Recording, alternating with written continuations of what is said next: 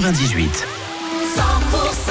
Dans les prochaines secondes, le gagnant de la Star Academy, Pierre Garnier, il y aura également Tenchart jusqu'à 500 euros à gagner avec le coffre-fort 100%. Mais ce n'est pas tout, il y aura également un séjour au Futuroscope à gagner. Vos infos tout de suite, il est 11h.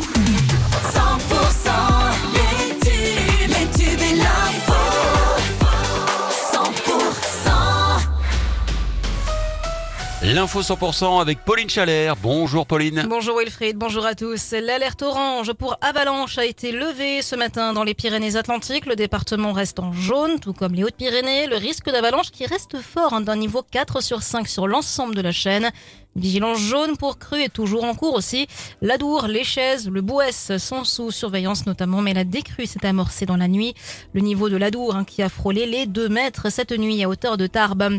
Un homme de 48 ans a été retrouvé mort hier au lac de l'Arrêt dans les Hautes-Pyrénées.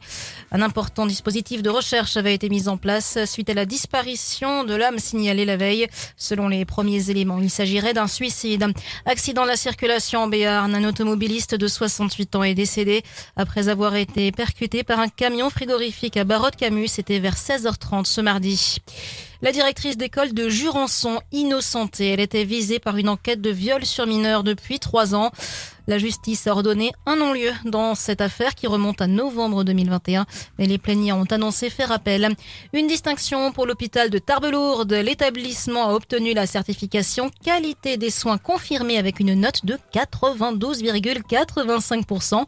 Une note attestant du bon fonctionnement des cinq sites de l'établissement de santé, les hôpitaux de Tarbes et Lourdes, ainsi que les trois établissements de gériatrie que sont l'Aiguerotte à Tarbes, la Bastide à Lourdes et Vic en Bigorre.